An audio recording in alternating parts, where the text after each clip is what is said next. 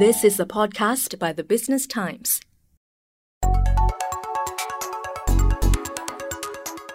Hello, everybody. Welcome to the BT Mark to Market podcast. My name is Ben Paul, and I'm a senior correspondent at the Business Times. This is a very special episode of this podcast series because it is the first time that I have a guest with me. His name is Shinbo Won, and he is the Asia head of BlackRock Investment Stewardship, covering Southeast Asia, Greater China, and Korea. BlackRock is the largest fund manager in the world, and BlackRock Investment Stewardship is a unit within the group that is focused on promoting sound corporate governance and business practices. In this podcast, Shinbo and I are going to discuss the growing importance of ESG factors, or environmental, social, and governance factors, to institutional investors. More importantly, we're going to talk about how BlackRock uses its influence as a very long term shareholder to shape the thinking and actions of corporate boards around the world. Then, later in this podcast, we'll also get into some of the big governance issues that afflict boards in Singapore and in Asia. Shinbo, thank you for talking to me today. Thank you for having me today, Ben. ESG investing seems to be one of the biggest themes in the market right now, and it's often couched as something that investors should support because it supposedly translates to higher returns. Is generating superior returns what you're ultimately trying to achieve? Well, there is indeed a strong and growing conviction among investors that investing in companies that perform well on the ESG front is not just doing quote unquote good, it simply makes financial sense. We have seen that companies that manage their ESG issues well have indeed performed well even during the COVID 19 challenges since last year. And funds that focused on these companies have also been outperforming. And a couple of points for context. So, BlackRock is a fiduciary asset manager. The assets that we manage are our clients and not our own. And second, being primarily an index investor, we have a very long term investment horizon. So, we have an obligation to ensure that our clients' assets that are entrusted to us create value or generate return. But the key word here is that it's over the long term. And we have also made a public commitment to put sustainability at the heart of how we invest, as how companies are managing their broader ESG related risks that is financially material to their unique business models. And we believe this is highly correlated to their financial performance over time. So, the bulk of your assets are in index funds, and so you're a perpetual holder of these securities, and so you're a very long term investor. As I understand it, the BlackRock Investment Stewardship Team engages with the boards and management of public listed companies around the world to make its views clear. And when your powers of persuasion do not achieve the desired results, you use your voting power at shareholder meetings, often voting against the re election of specific directors. According to your first quarter report for 2021 that came out recently, it seems that your teams have been very busy. You've had 992 engagements with 841 companies across 49 markets. You voted at 2,633 shareholder meetings on 21,413 proposals. And more interestingly, you voted against the appointment of directors 1,196 times. And that was just in the first quarter. Would it be correct to say that you only approach companies when you are concerned about something? And how do companies typically respond when you engage them? Well, an important component of our sustainability commitments is our promise to become more active in our stewardship efforts, which means uh, engaging with companies and using our vote to promote better board governance, including their oversight on sustainability issues. I think the stats that you mentioned attest to how we have been keeping to our promise. And on your last point, though, I'm happy to confirm that it's definitely not the case. My job would be pretty depressing if engagements were only triggered by concerns we have on companies. The team is not meant to be an ESG or corporate governance police by any means. But we do engage because we need to better understand how companies are managing various issues that we see are material to long term value, and ESG issues are definitely central to that. But most importantly, this is what our clients expect us to do as stewards of their assets. And we are also expected to use our voice, oftentimes through votes, to ensure that companies are meeting our expectations on this very important topic. There were two case studies in your first quarter report that might interest investors here in Singapore. One of the case studies was about Top Glove, a Malaysian glove maker that's listed in Kuala Lumpur as well as here in Singapore. The company has been in the news for several months because of allegations that it has used forced labor and because of concerns about the oversight of worker health and safety in the wake of the COVID 19 outbreak. In this case, BlackRock voted against the re election of six independent non executive directors, as well as a separate proposal for a senior independent director to continue in office. The other case study was about a palm oil company with a subsidiary in Africa that was found to have cleared land without properly engaging and compensating the local community. And those complaints date back to 2012, so it was a long drawn out matter. The report says the company has restarted its remediation efforts and you're continuing to engage them. But this company was not named. But the details of the case suggest to me that the company in question was Golden Agri Resources. Would I be correct about that? Well, we prefer having private and constructive dialogue with companies, and it is our policy to keep the name of companies we engage with, uh, with confidential.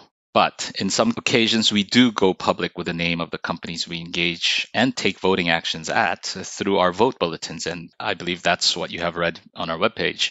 And this allows us to explain our approach and reason behind why we have cast our votes in a given way. Top Glove was a case where we saw the concerns to be significant enough for us to do this. And, you know, the story behind that is as the largest rubber glove and PPE manufacturer in the world, they were at the forefront of this global battle against COVID 19. They rely very heavily on migrant workers in their production facilities, and it turned out over half of them tested positive for COVID.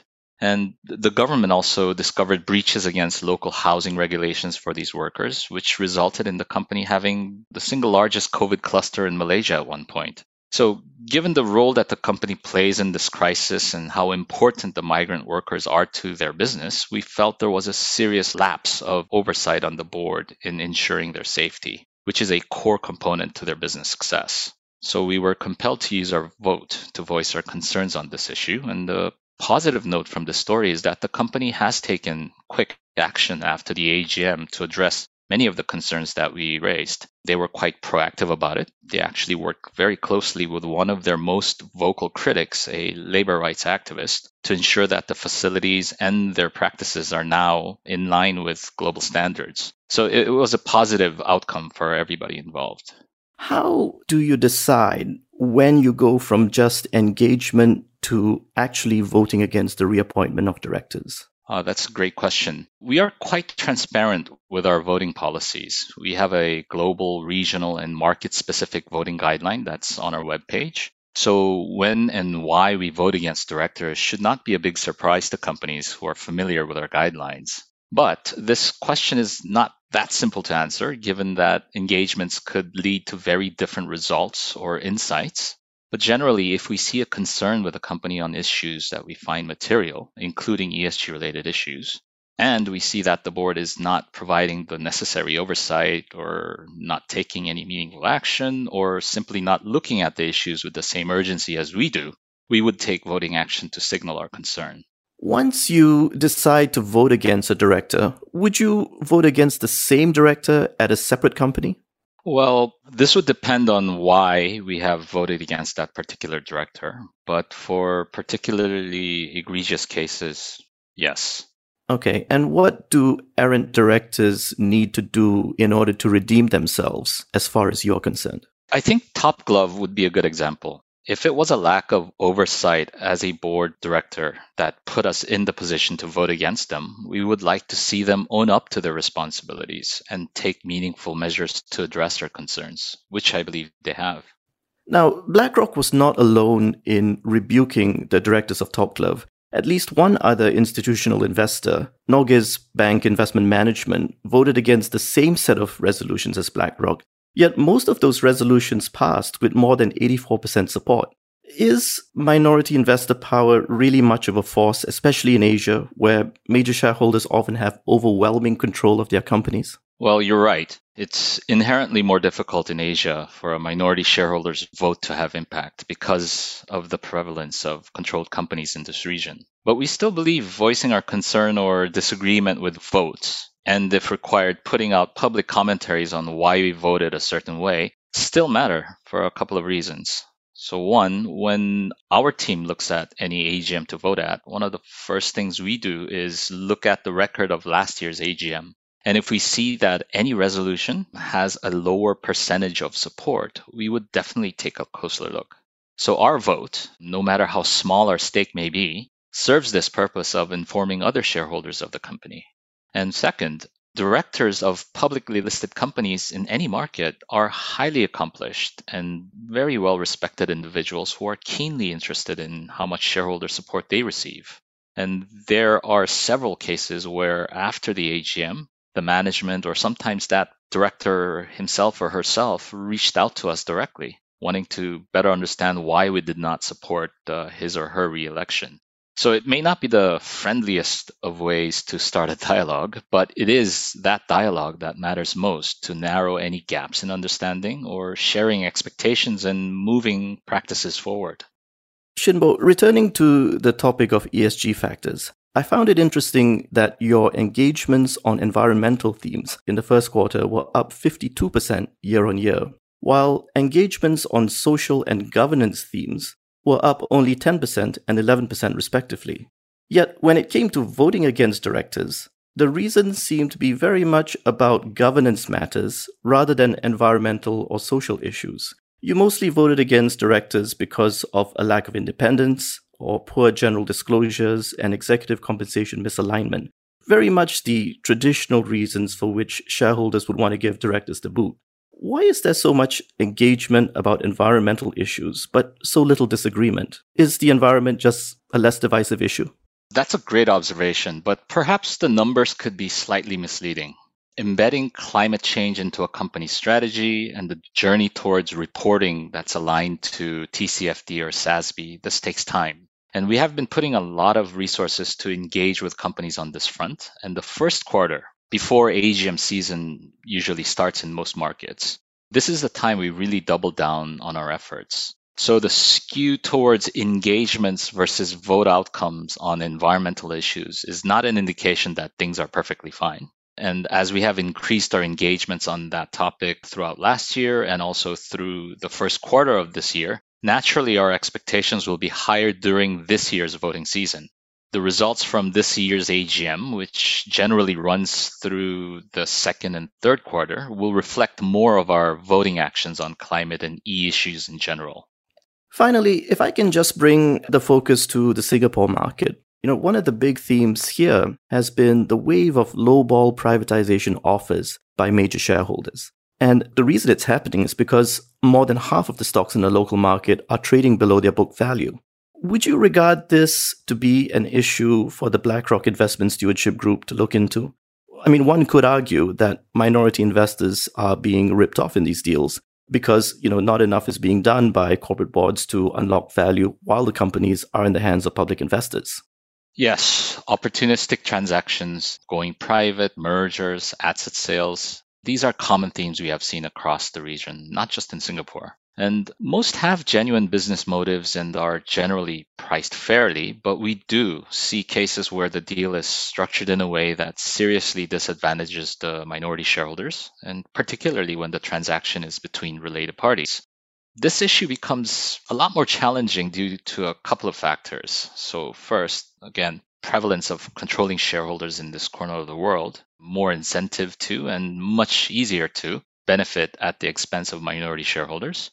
And second, while more developed markets in Asia like Hong Kong and Singapore have relatively stringent RPT or, or related party transaction rules to safeguard against this type of risk, there are different sets of rules that apply to secondary listings in these markets that pave the way for some of these transactions to occur with relative ease. So it's not an easy problem to solve and requires close monitoring of not just investors, but the media and regulators alike. And this really highlights the reason why we focus so much on the quality, the independence, and competence of the board.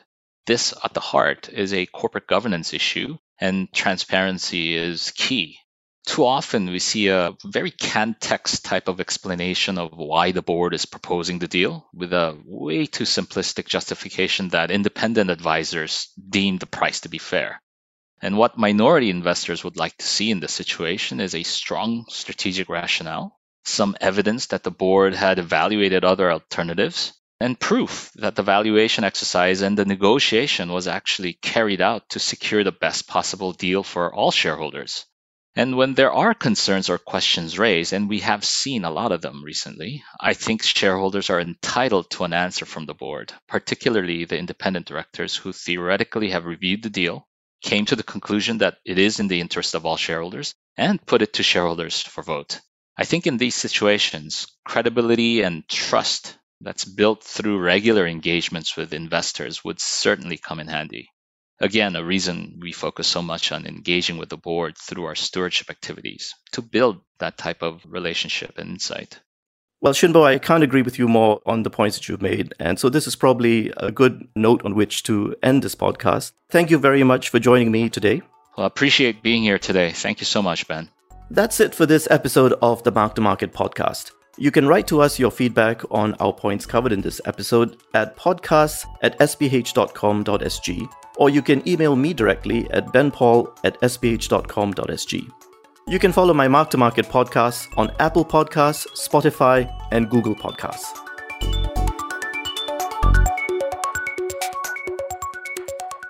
That was an SPH podcast by the Business Times. Find us on Spotify, Apple or Google Podcasts, or streaming on Google Home. Do feedback to us at podcast at sph.com.sg. You can also check out more podcasts on various topics at The Straits Times, The Business Times, and Money FM 89.3. Any financial or investment information in this podcast is for use in Singapore only and is intended to be for your general information. Any particular investment or decision should only be made after consulting with a fully qualified financial advisor.